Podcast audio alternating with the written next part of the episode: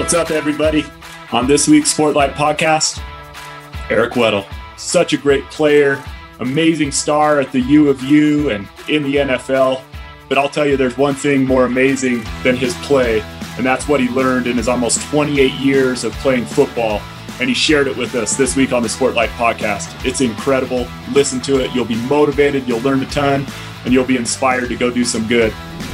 Welcome to the Sportlight Podcast for parents, coaches, and athletes. The Sportlight refers to the time in an athlete's life when they have increased ability to affect the culture around them and the increased opportunity to learn life's lessons through sports. This podcast aims to help parents and coaches capitalize on their athletes' precious time in the Sportlight. The Sportlight Podcast is brought to you by Especially for Athletes program.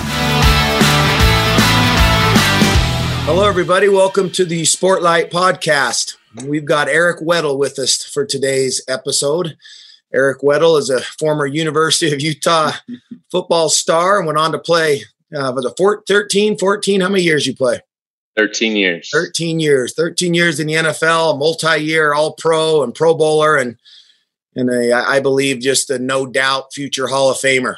Uh, and so we're super excited to have Eric with us today. Eric's out in San Diego. Is that right, Eric? right yes, now? sir. Yep hanging out. Got got the Rugrats all situated, so I can come uh, hang out with you guys and uh, ready to give something back. Right now, now is about giving back and sharing knowledge that I've learned over the course of not just my career but my life, and helped me along the way. The stumbles, the roadblocks, the adversity, all included. Uh, you know, time to give back to the kids and to the youth and, and everyone that is willing to listen because I'm still learning and listening as, as this moment is right now.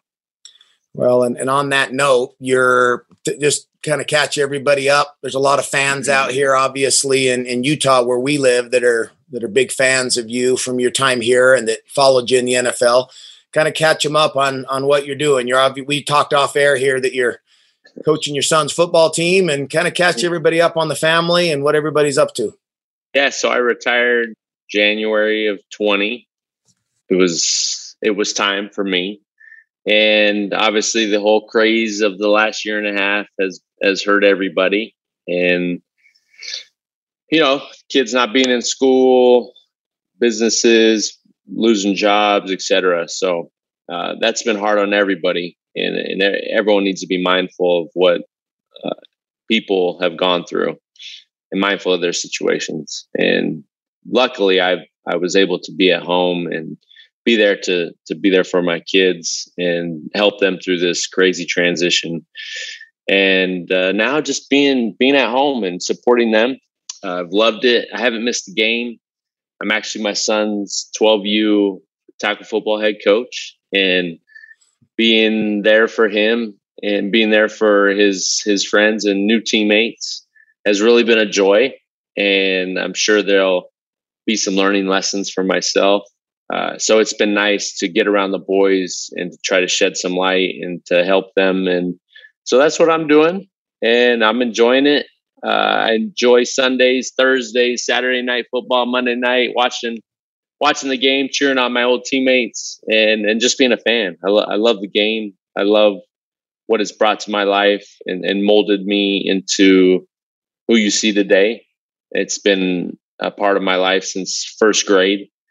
And I, I think I calculated, I think I played 20, see, eight years old till I was 36. So 26, 27 straight years of tackle football. And so I'm still standing here, healthy, knowledgeable, head feels good. So all you parents out there, it's it's the greatest game, team sport in the world. So that's good. I bet you that because uh, your boys weren't able to play last year, right? Out there in California, they didn't have a season, did they? They didn't have a season, and luckily we, you know, we ended up getting a house in in Utah, like a vacation home, and we were able to get Gage on a on uh, yeah. a f- tackle football team last year. So he was able, very fortunate enough that he was able to play. And uh, I, I try to remind him uh, how lucky he was. Yeah. Hey, Eric, I, uh, I listened to this interview with Rich Eisen that you did the day you tweeted out that you were going to retire. Yeah, what a way to go out, huh? Yeah, by the way, I love I love the I love the tweet. You had a mic drop. Yeah. well, well, uh, so beard, sides, beard, hashtag beard out. You said beard out. So, so Yeah. you know, a little bit about me. I don't, I, you know, I how do I put it? So I, I you know, I'm I'm personable, right? I in the camera, TV, radio, like it's that's cool. It's fun. Uh, in the league, you know, you have to do it. Like you can't say no. So if you're going to do it, you might as well enjoy it, right? But I never wanted the whole spectacle of these. You know, you see these guys get up and they have this whole press conference and they go down the line. They think everything, every they think everyone they've ever known, right? And I'm like, I don't want to be that guy. I don't. I don't need a whole day. I don't need. Listen, if you know me, you know that I love you and care about you. I don't need to get on a, a press conference for two hours and thank my mom and thank my dad and thank my wife. It's like, okay, no, I, I don't want that. And it was, it was, it was perfect. It was everything that I always envisioned uh, when I retired. That that's the way I want to go out. Is I want to go out the way I want to go out. I don't need a whole joyride of a week long press tour and explain why I retired. Just no. And so that's kind of the backstory of the tweet. And then let everyone say what they want to say about me, whether they like me or not. You can say that, you know. And I don't need to get on a radio and explain why I retired or what were my greatest moments. Like, no, I, I, I- lived it to the to the fullest. I think you should have done a tour like some of them do. Can you imagine all the beard cream and conditioner Oh, cream you've been given at every Yeah. stadium you went to? I know, I know. It's I listen. I I I had every network wanting me on. Come on, come out to New York. Come this, do this, and I said, guys, listen. Can I just can I just enjoy not being around you guys?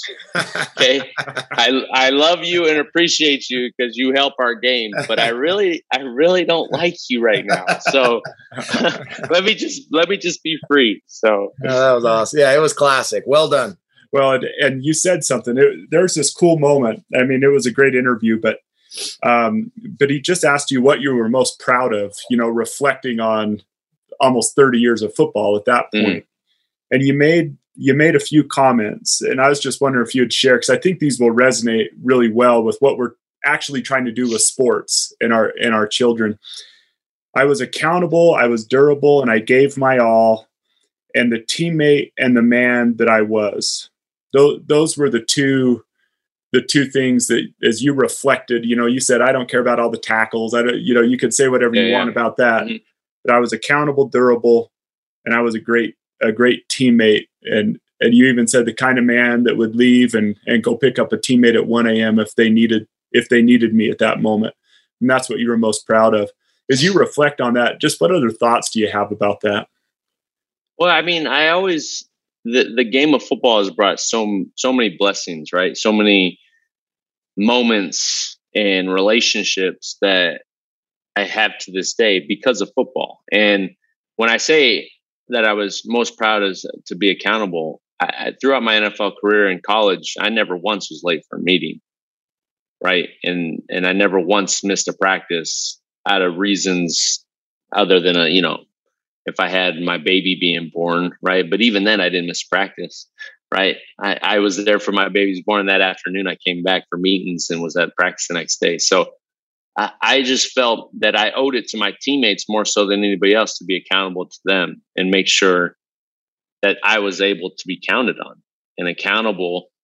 Accountability to yourself and to the ones that you're with is one of the greatest attributes I feel in a man or a woman. Are you accountable? Can i count on you? Are you going to line up? Are you going to be here when i need you? Uh, is are you someone that if i'm in trouble that that you're going to be there for me. And and i always tried to not just strive for that but to let my teammates know that you can count on me that i am here for you. I won't judge you. I could care less of the decisions that you may or may not make but i will support you and i will love you. And that is a trust that is hard to find in the league and for a lot of guys that grow up in situations maybe not of the norm to have a teammate be there for them is very uh, not usual so i always felt that uh, to be accountable right to be durable meaning are you there? Are you able to work? Are you able to excel? You know, the, the, there was always a slogan: "You can't make the club in the tub," and it's so true. You can't make a team if you're injured, and you're, you, there are a number of reasons why that happens. You could be unlucky. Uh, you could be you don't take care of yourself, right? You don't get your sleep. You don't uh, you know take care of your body with what you put in. All those things that make someone have a long career. So so being durable uh, was something I was proud of, and the relationships of the NFL of college. I really gravitated towards the relationship aspect of the game of football and the relationships that I have bonded with and are mean so much to me is because I I took I took an onus of of creating those relationships and making those relationships meaningful. Uh, and is it, it was it anything that I could get out of it? I think the bottom line is just I, I was just trying to be a good teammate, be a good friend, be a good person to these guys. And then these by doing so, it opens up this whole world that you never would have got if if you never opened yourself up to being a good teammate and and trying to build a relationship with those guys that you're going to be on the field with. And now I'm I've I'm best friends, family with a number of guys that I was teammates with, only because I wanted to know who they were and what their background was and what made them tick and how could I connect with them and make them a better football player and better teammate, better person. Uh, so when I think back of my career, uh, I think back at the relationships. I think about how hard I worked and how I got every ounce of ability out of this body, mind, soul uh, every day. I never took a day off. I never took a day for granted.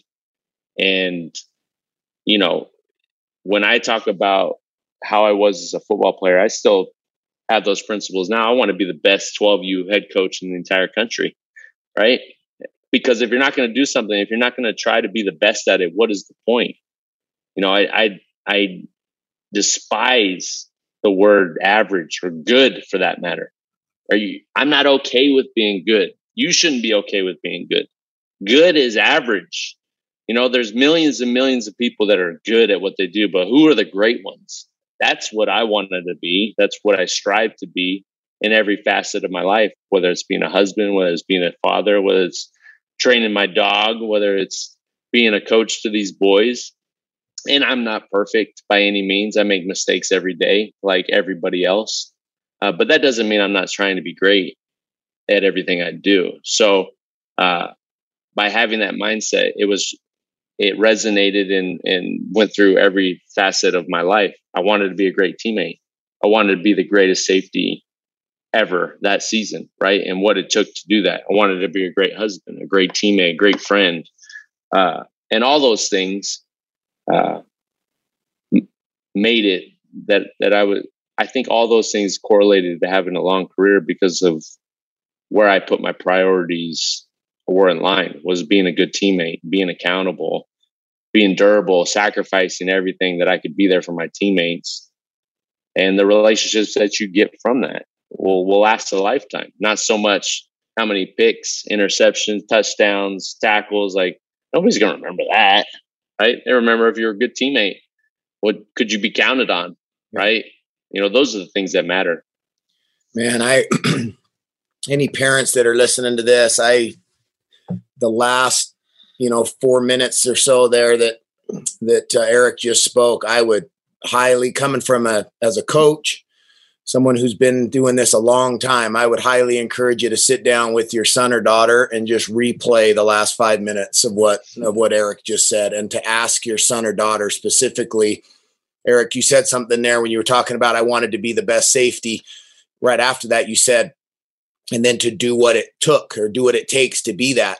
Um, mm-hmm you know, I think as parents, what you just said, like I said, that was gold, by the way, Eric. I was getting fired up listening to you. yeah. And I, I had a hundred boys at 6 a.m. this morning and had a, oh, there you go. Had a similar conversation with them about yeah. not settling and, and how I just can't be around apathetic, um, people that that don't want to be their best. It, it's it's hard for me to be around that and and and uh, but you but that point you made about what does it take? It's one thing to say, yeah, I want to be a good teammate, or yeah, I, absolutely, I'm a good teammate. I, what does it take to be a good teammate? And and you mentioned that in there that to be a good teammate, it's getting to know your teammates. It's taking time to chat with them about you know their life and being willing to go and, and pick a guy up if you had to at one o'clock or to check in on a guy that you feel like might be struggling, something's going on. I think we forget, and, and I actually wouldn't mind you touching on this for a second.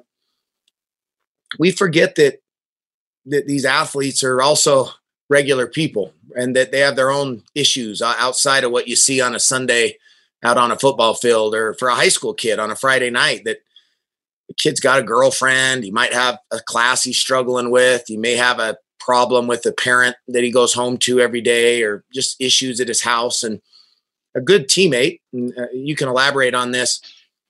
We we say keep your eyes up eyes up mm-hmm. do the work right? We wear mm-hmm. a wristband that says keep your eyes up. Part of being a good teammate is at practice having your eyes up and when you see a teammate that something seems off doing the work to go find out what's going on right? And i'm guessing that in your career in in high school and college and in the nfl you probably to be the kind of teammate that I know you were. You had your eyes up, but you did the work. You saw things, and then you were weren't afraid to go and engage in that teammate's life and take on some of their pain to help them. Right? Hundred percent, hundred percent, and and that's that is a learned uh, aspect in someone's life. Right? Was I the same? Uh, obviously not in high school, college, or or even NFL as I am now. No, but those experiences helped me grow into that more outgoing, uh, being more intentful with your teammates and, and acknowledging uh, situations that are out there and being able to listen. Right. I think I think more people now, if they just took a step back and listened to people and hear them and not and just listen right? So a lot of times, all you need to do is listen, and that's all people need at that moment in time is to listen.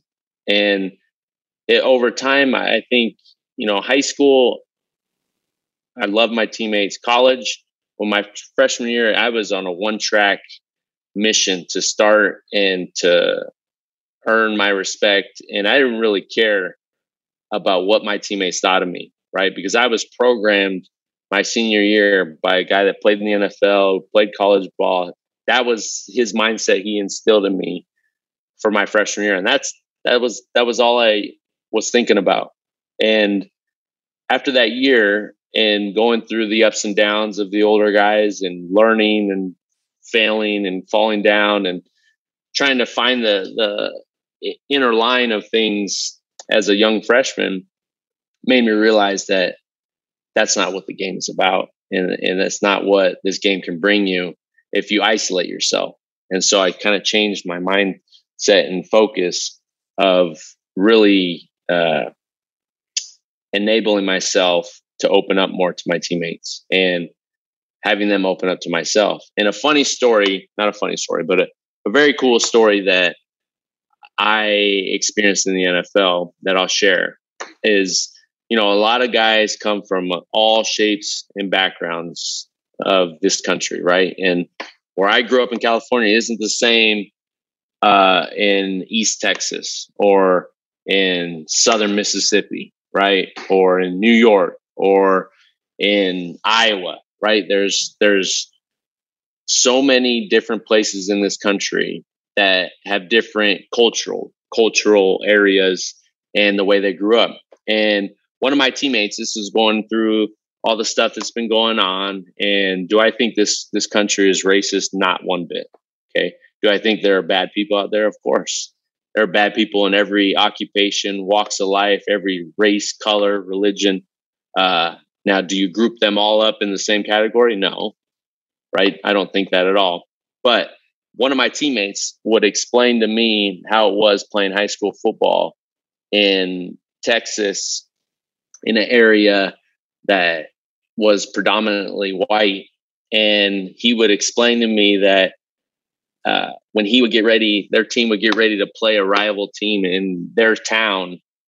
they weren't even allowed to take their bus into that town, which is crazy to think about. They would drive through that town and get rocks thrown at them, cans, sodas. They wouldn't be able to get off the bus, right? And to hear that and to listen to that and to have that resonate for myself, which I grew up in Southern California. I had every race, uh, background, cultural lived on my block when I grew up, right? I had a black family that lived three doors down. I had a Mexican family lived across the street. And basically we were all just brothers and sisters in our in our town, right?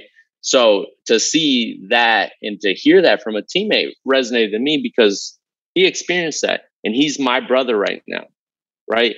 And for me, it's those little experiences uh, and stories and feelings of teammates opening up to me because I was willing to listen and I had a genuine emotion and and heartfelt that I wanted to get to know them on a personal level, not just as a linebacker safety combo making calls together. Right? It was important for me to know them on a personal level, know how they grew up, know who they were, how their parents were, did they have brothers and sisters? What other sports did they do? Do the, what's what uh, did they like? What was their favorite subject? Right? What is what's their favorite food to eat? All those things matter uh, not just because it'll make us closer on the football field, but at the end of the day, this teammate, Zach Orr, who's coaching in Jacksonville with Coach Meyer, which is kind of funny how that went out. But Zach Orr, literally, I we were texting yesterday, and we we hadn't played since 2016, right? And that would have never happened if, if I didn't sit there and try to get to know him and and try to be there for him. And and I think and and that's when I say what I'm most proud of. I am more proud of the relationship I built with Zach and still communicate with him and still there for him than how I played with him that one season together.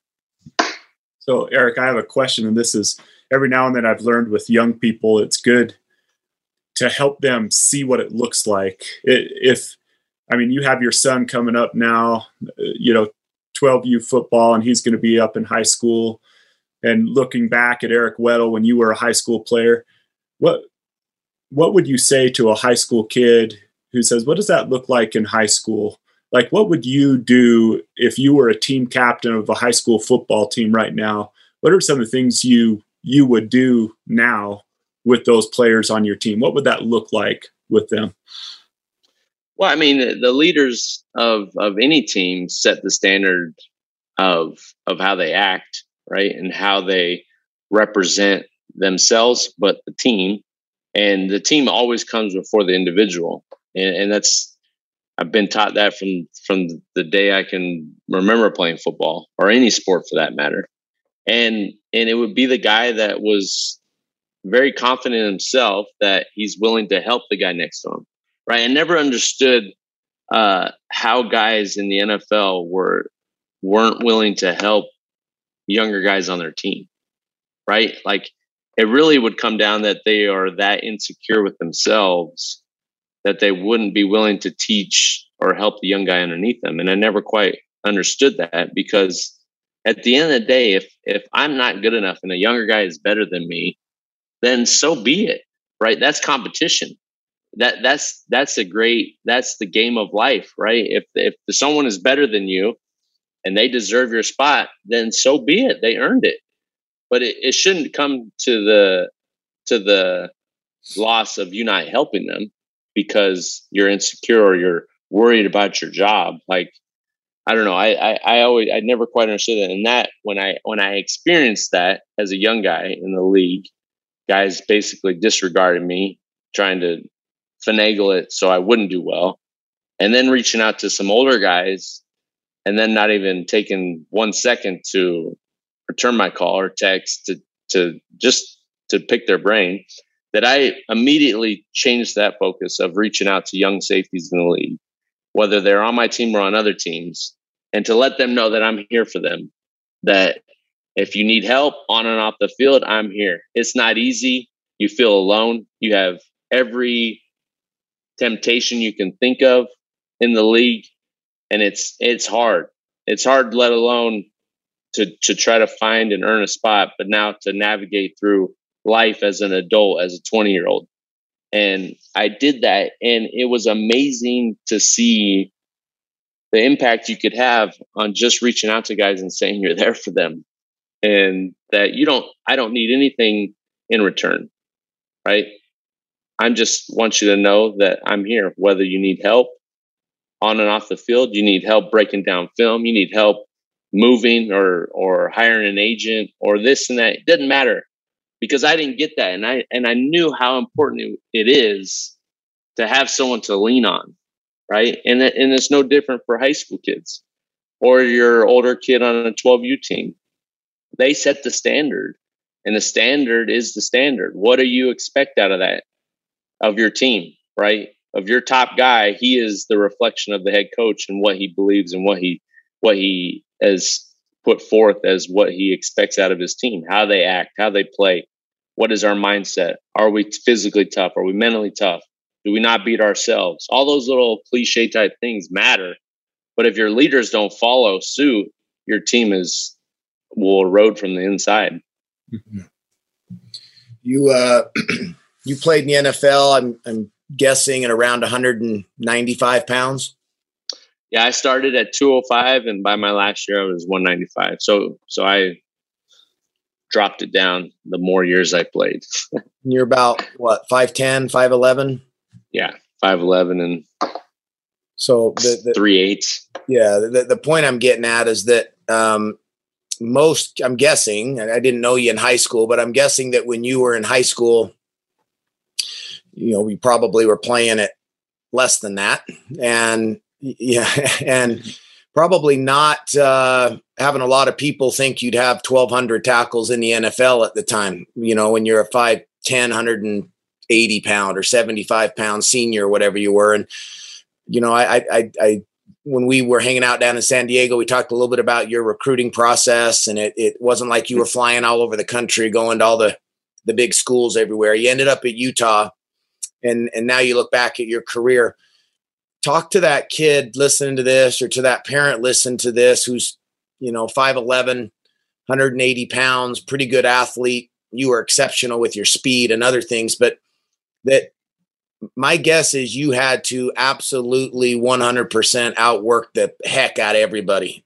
to get to where you were and that there were no breaks and sleeping in and diet and everything so touch a little one of our principles and especially for athletes is is resiliency and we obviously use that phrase do the work and both mm-hmm. of those are you know synonymous i think with eric weddle and how you got to where you are being resilient and doing the work talk to that kid about the kind of effort that it took, the real effort that it took? Well, it's uh you know, I think I look at my uh you know life and sports and and I played football, basketball, and baseball all the way up until my senior year. And you know, back when we played, working out, running and lifting wasn't a huge priority in a sense. It, it, hadn't come into focus at, the high school level. I felt. Uh, yeah, I don't even think I started lifting weights until my sophomore junior year of high school, and then even at that point, it was it was kind of like a half an hour once a week type deal. Uh, and as I got older, obviously, you know what we know now, we would definitely change what we what we would have done back in high school level. That's that's the reality. You live and learn, you grow, and realize a lot of things are much more important than some things. Uh, so for me, uh, at the high school level, I just loved. I, I kid you not, even to this day, even my last year in LA, I loved the competition of of anything that we were doing, and I loved proving myself, no matter who I was going against, uh, that I was better, and and it really it really motivated me every step of the way. And as I got older and everything that takes into account of doing the work, right? And and sacrificing everything, right? The the fine line of of great and good is it, it is a lot, but it isn't. It, it's that it's that guy that's willing to sacrifice uh, an hour sleep of waking up earlier to get his work in than the other guy that sleeps in and, and goes off to school. It's the guy that instead of playing video games till midnight, he's going to bed at 10 o'clock. It's the guy that's not going to be eating junk food in the middle of the night and is is going to eat a healthy snack. It's the guy that is willing to do whatever it takes to reach his goal. Now, what is your goal? If a guy came to me, a high school kid came to me and said, "Hey, coach, I want to play college football," I said, "Okay, I think I think most kids nowadays can play college football. You really want to play college football? Okay, well, will you get a scholarship? That's not guaranteed, but you can walk on at any school you want to, and from there, it's on you. Now you're now you're getting the perks of college, right? You can work out, you can get nutrition, all the stuff that is needed to excel, right? And I had a I had a conversation with with a kid over at the local high school, and he's they were on the I think the eighth ranked volleyball team in the nation, and went to Poway High, and he's getting ready to go up to BYU. I think he's going to serve a mission first. I'm not not really 100 percent sure, but he didn't know if he was going to play uh, or try to play. And I said, I said, Bud, you do know that once it's done, it's done, right? You you can't you can't go back in time to go back and play because you had a you rekindled that at college athletics. And I said, what do you have to lose, right? To walk on at BYU and see what happens. You don't know what's going to happen in the next six months. You start working out, you start training, you start dieting at a whole nother level that you never even thought possible. But you're going to hold yourself down just because in your mind you may not think it's possible. Right. So as I say that, I say that to football players. If you really want to play, you can play. The only thing's holding you back is is doing the work. And that's really what separates the good and the great ones the ones that are willing to do it and the other ones that do the minimum. And it's no different at the highest levels, right? The reason I played for as long as I did and had as much success I did as an individual, one, there are a number of reasons. One is I outworked everybody. It, not only on my team, but when I stepped on that field, everyone across from me, I knew I outworked them. I knew that nobody in the league was getting up at 5 a.m working out, rehabbing, eating, meetings, working out again after practice, meetings, then at the end of the night, rehabbing and working out again, and then watching film by myself till eight o'clock at night, eight thirty, and getting home and my kids are asleep. I hadn't even seen them all day. There was nobody, nobody doing that. So on, I I had the leg up on that on the competition immediately just because I outworked them right? So so to say that oh I was just talent my talent was better than anyone. Well, yeah, I am talented, but I outworked every single person in there. I put in more into my profession than anybody else because I wanted to be great. I wanted to make the most of this opportunity because at the end of the day, I'm living my dream out. Right? To sit to sit here and say that Eric Weddle, I, if I told you you were going to play 13 years in the NFL, you had great success, you would end up having a healthy, long career. When I was in high school, I would have said, There's zero chance of that. There's no chance. I don't believe you. I would pay millions of dollars before I believe that. Right. And then when that actually happens, I told myself every day that there's not a day that goes by that I shouldn't have a smile on my face and outwork and do everything possible to make this dream the most it could be because I am living my dream out. Right? How many people can say they're living their dream out? Not many. So if you have that chance or you have that opportunity, high school football is a dream of yours. Well, let's make the most of it. If you want to play college football, it's a dream of yours. Go make it happen. Right? And you'll have help along the way, but it's going to be on you right? You're going to determine and make that decision if you want to do the work, if you want to sacrifice everything to make that goal happen. And that's one of the main reasons. Obviously, my wife, my faith, my priorities, staying true to to what my mindset was helped along the way, get staying healthy. But I think staying healthy was because I worked so hard and I did the work. So is that hand in hand? Or the guys that are always injured, is it because they don't take care of their bodies? I don't know. I don't know. It's only for them for to decide. But I just go off of my experience. And uh, at the end of the day, if you put the work in, you'll reap the benefits. Eric, thank you. That's uh, that is awesome. I I can't wait for my own kids to listen to this podcast. Um, can I ask you a question? You you were showing us a little bit those jerseys behind you, and and something you already said about calling the safeties from other teams the young safety. Mm-hmm. mm-hmm. We have a really important core principle, and especially for athletes, that we try to teach people to compete like crazy, but to do so without contempt, to compete without hate.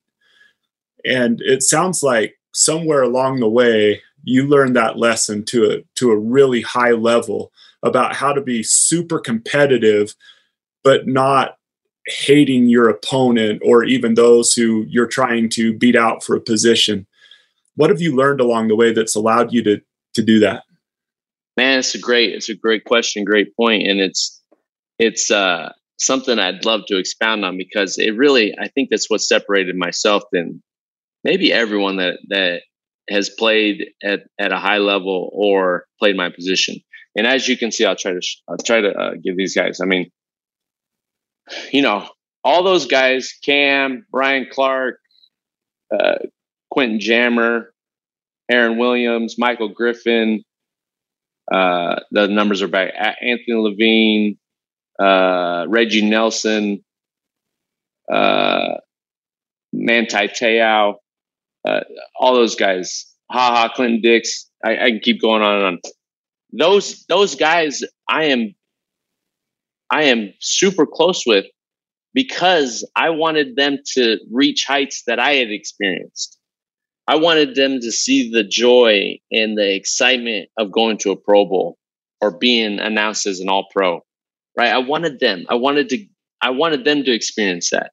And the only way you can do that is one to have the confidence in yourself you're very secure with yourself and to have a balance of when we're on the field when we're on the field i'm trying to rip your face off now, take that in context Me- meaning meaning okay i don't see i don't see names i don't see numbers i see a body that's doing a drill next to me and i'm trying to prove to everybody and myself that I'm better than you.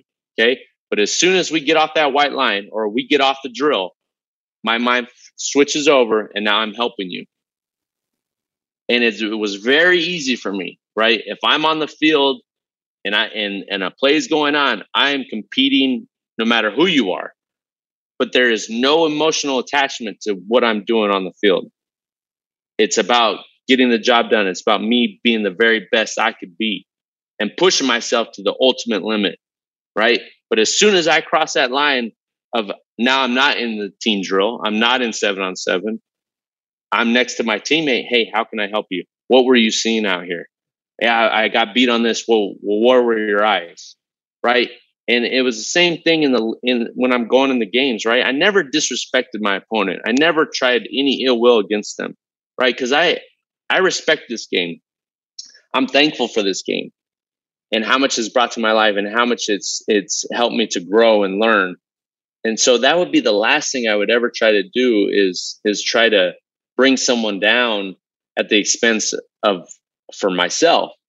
And I don't know when that clicked.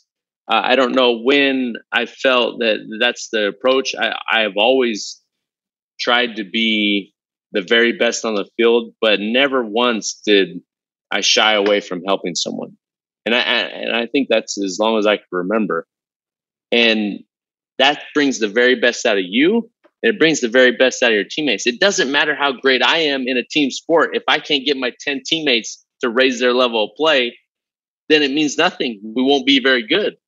And for the backups, right? If to raise their level play, to either one day take my job because I'm not good enough anymore, or they go on to another team and earn a starting job, right?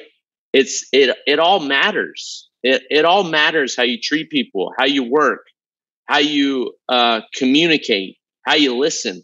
All that stuff matters. Not just being a great player, but being a great teammate and helping others along the way.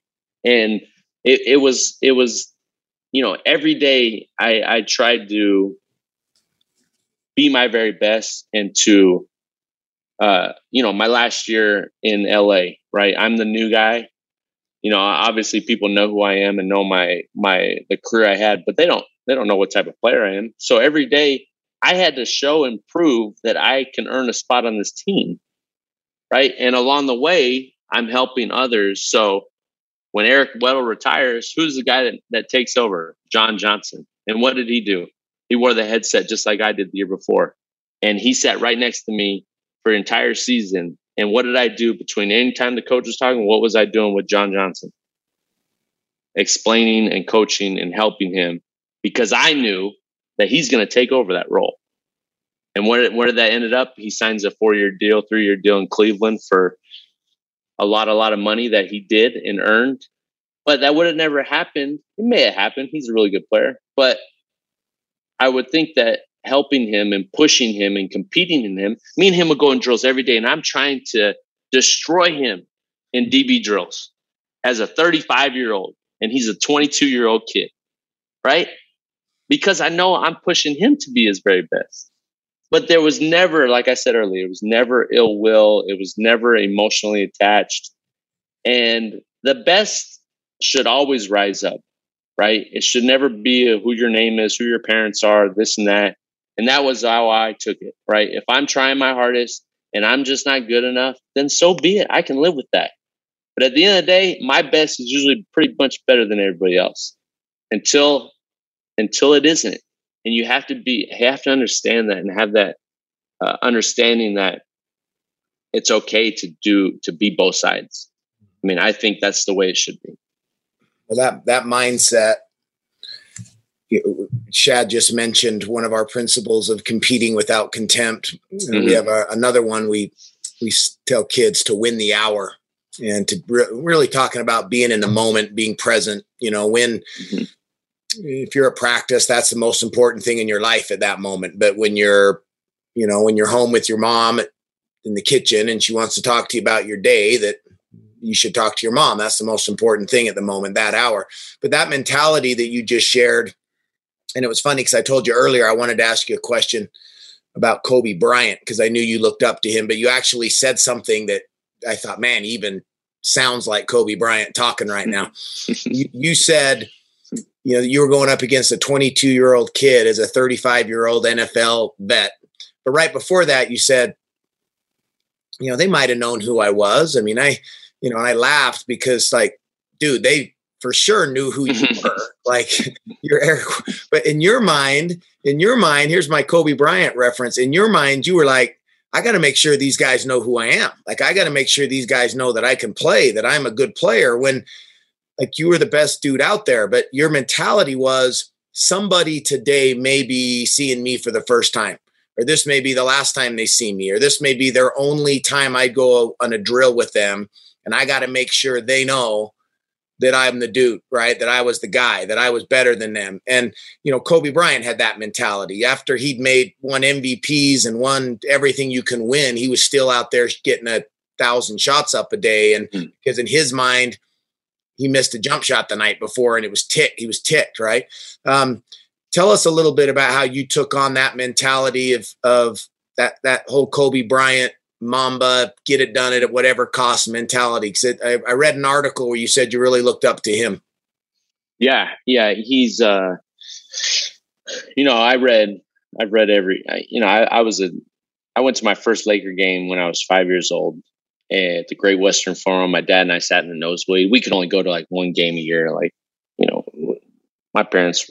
My mom was a school teacher. My dad worked construction, so we weren't uh, lived in a little three bedroom, 1500 square foot home. So uh, it wasn't like we had a bunch of money running around that we could go experience those things. So when I say I, I was to experience that, and every night when when the Lakers would play, I would sit with my dad and watch Laker games with them. And, and that was one of my fondest memories growing up is watching the Lakers on KCAL nine with my dad. And and in '96 hit is when I turned nine, and we just drafted Kobe. And all those years, right? As I was growing up, it seemed like Kobe and I were just kind of in the same line. He was a couple years ahead of me in the in the NBA, but as we as he hit his pinnacle and then reading his his uh you know his mantra his story the books his trainer uh you know there were so many characteristics of him that i saw in myself and when you know he would talk about the the work right the the hours and hours right and he would come off a year and what would he do? He'd go back and learn something new. He would go and seek out others, right? He would go and, and reach out to Hakeem Olajuwon and learn a post move because who better uh, than a Hakeem with post moves and athleticism and, and just silkiness than Hakeem was, you know, but to be able to humble themselves enough to reach out and ask others for help is just, it, it resonated to me. And it, and it just showed that the best of the best were still trying to get better even when they were the top of their game. And it was it, it was so true. And it's how i looked at myself. It goes through stages as as you reach any kind of business any type of of level you're trying to level up and get to the top right? As you as you start in business or in sports your your your goal is to earn a role earn your spot earn the respect of your teammates right? Then after a year or two, you you solidified yourself as a starter. Well, now you're trying to be the upper echelon, right? Upper echelon of the league, upper echelon of your business.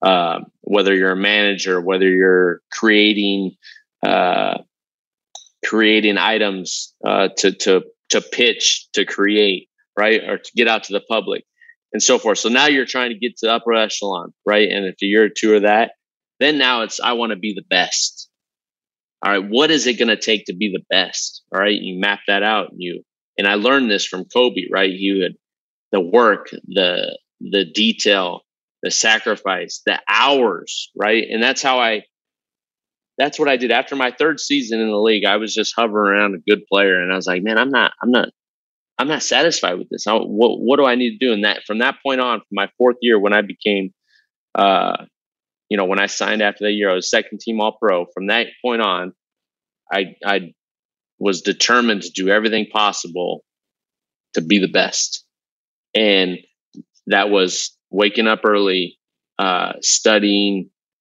eating, everything you can. I mean, I could spend a whole hour on all that stuff. But, but, but Eric, when you say when you say early, what time? I mean, there were seasons where I was leaving the house at 4 a.m. All right, that's what I wanted to. That's perfect. Yeah. yeah. 4 a.m. So so let me just give you a day of what it was like when I was my last probably 10 years in the league. It was 4 a.m. So I had to drive about 30 minutes to get to the facility. 4:30. I get there, I'd change. I'd work out from 4:30 to 5:30. Okay, no one else is in there. Sometimes, usually, the strength coach that I became close with would meet me there. 5:30 to 6, I would sauna and cold tub. You know, that was just what my little nick was. Six to seven, I'd watch film on my own. Okay, seven to seven fifteen, I would eat breakfast. Seven fifteen to about eleven was meetings, special teams, oh, offense, defense. Eleven to eleven forty-five, we had a walkthrough. Eleven forty-five to twelve fifteen was lunch. Okay, then we go back for forty-five minutes. Twelve fifteen to 12, 12 1 o'clock is more meetings. Okay, then we had about thirty minutes for practice, one to 1:30. get ready for practice, get your ankles taped, whatever it takes, right? 1.30 to, I don't know, 4 o'clock is practice, okay? 4 to 5 is you have to eat your dinner and do whatever. Well, during that time, I go back in the weight room and get more work in, okay? So 5 o'clock hits, we have team meeting, 5 to about 7.30, or no, 5 to, it's a regular practice. So 5 to uh, six, five to five forty-five is your last meeting of the day. You watch practice. Okay. So five forty-five, everyone's done. They all shower, go home. What I do, I go out, sauna, and cold tub again. Then after that, six thirty, I go watch film for another hour and a half by myself. By that time, I get home eight o'clock. Hopefully, my kids are up. Most likely, they're not. And then I would do it all over again every day. Work out three times a day, sauna, cold tub three times a day, extra film, three hours at least by myself. And I did that one to get my work in and outwork everyone else. And two, I never liked to bring work home when I got home. When I was home, I was Eric the dad, Eric the husband. I didn't want to be thinking about, you know, you're never not thinking about the game. To for guys to say you're not thinking about the game when it's season is a total lie. Mm-hmm. And if they are doing that, they're probably not very good.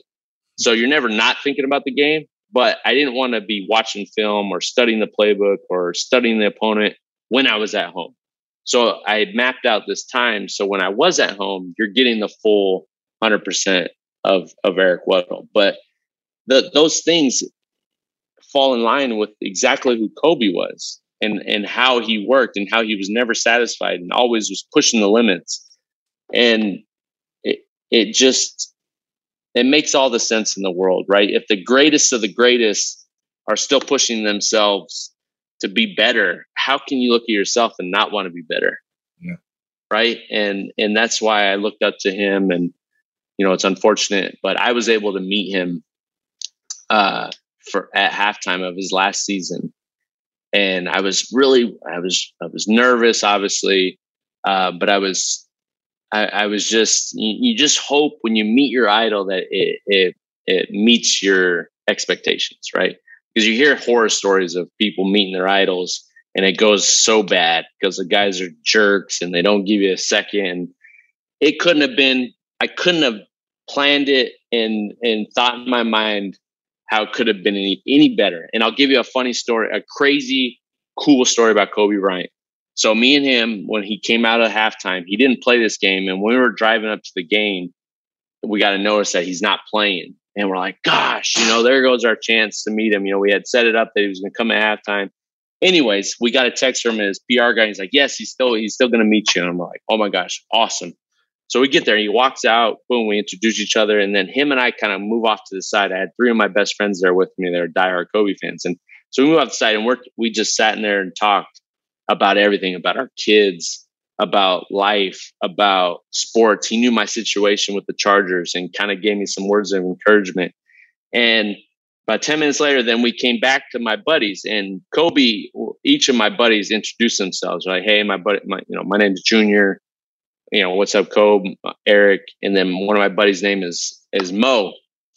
And we're getting ready to leave and he has to go back and see another family. And he, and, you know, I gave him, dap him up and I'm like, thank you so much for your time. And and my buddy Murad says, Kobe, such an honor to meet you. And Kobe Bryant, who just met Mo 20 minutes prior and said maybe three words to him, said, No, Mo, the honor is all mine. And it was just like, this guy meets thousands of people every other day. And he remembered his name. And to say that in that moment just shows you what level of mindset he was at to just know. I mean, that meant the world to my buddy Murad because it was just the mere fact that he took an onus to remember his name, right? Like, who would do that? I'm terrible with names, so I know I couldn't do it. But for him, the one of the you know the one of the greatest to do it, to make to be in that moment to sh- and to make Mo feel like he's the most important guy in the entire world in that moment was just just incredible to me. And it showed the side of him that not a lot of people ever got to see because he just was that closed off to the world. And we were finally getting a glimpse of who he was as a dad and as a coach and how much he loved his girls and loved the game of basketball and how intellectually advanced he was than everybody else.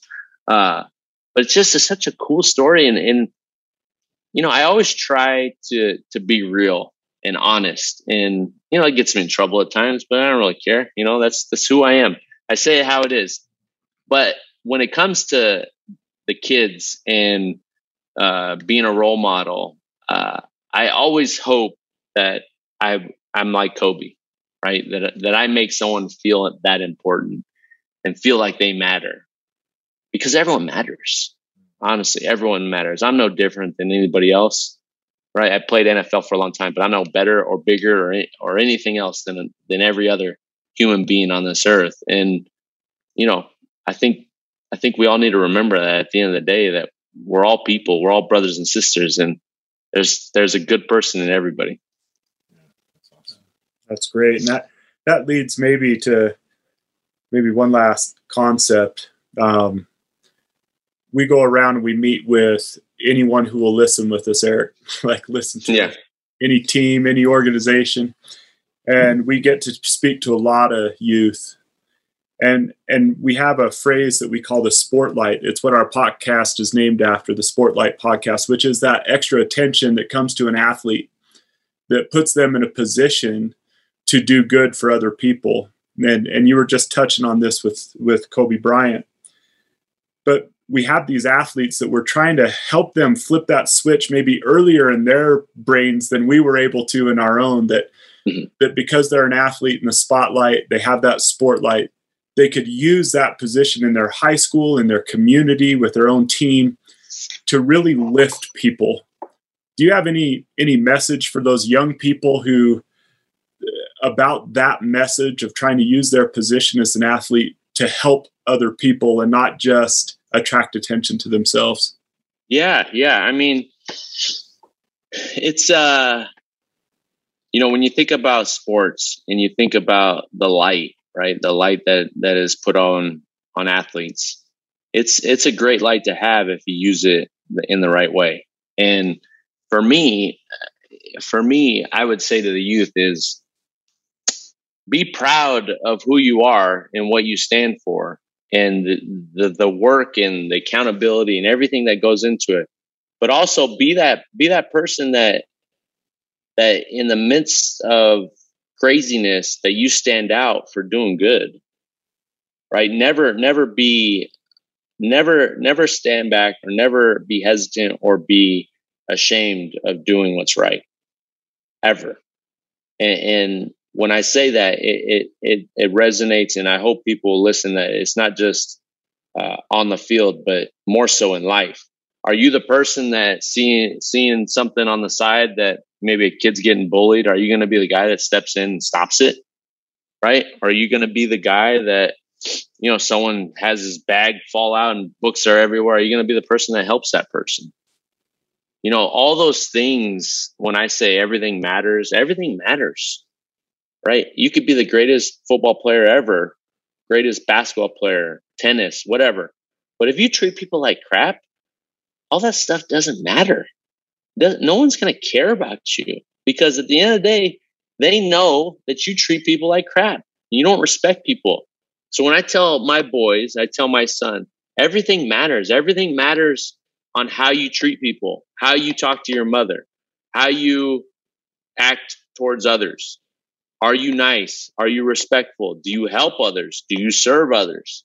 Right. And when you're in the light as an athlete, you're looked at as being able to do those and being able to change people and to help others right and so what i would tell the youth is is venture out be proud of being an athlete but being being proud that you're able to be in a situation to help others because at the end of the day if we're not helping others then we're doing a disservice to everybody and being an athlete being in those positions where you're looked at as maybe uh, uh, as leaders of your community, as leaders of the school, as people that you know you do it right on the football team, right? You're never late. You never miss a uh, workout. You never miss a uh, you know uh, assignment on the field. Well, that should carry over into your normal life, right? People should look at you as as a great student, as a great friend,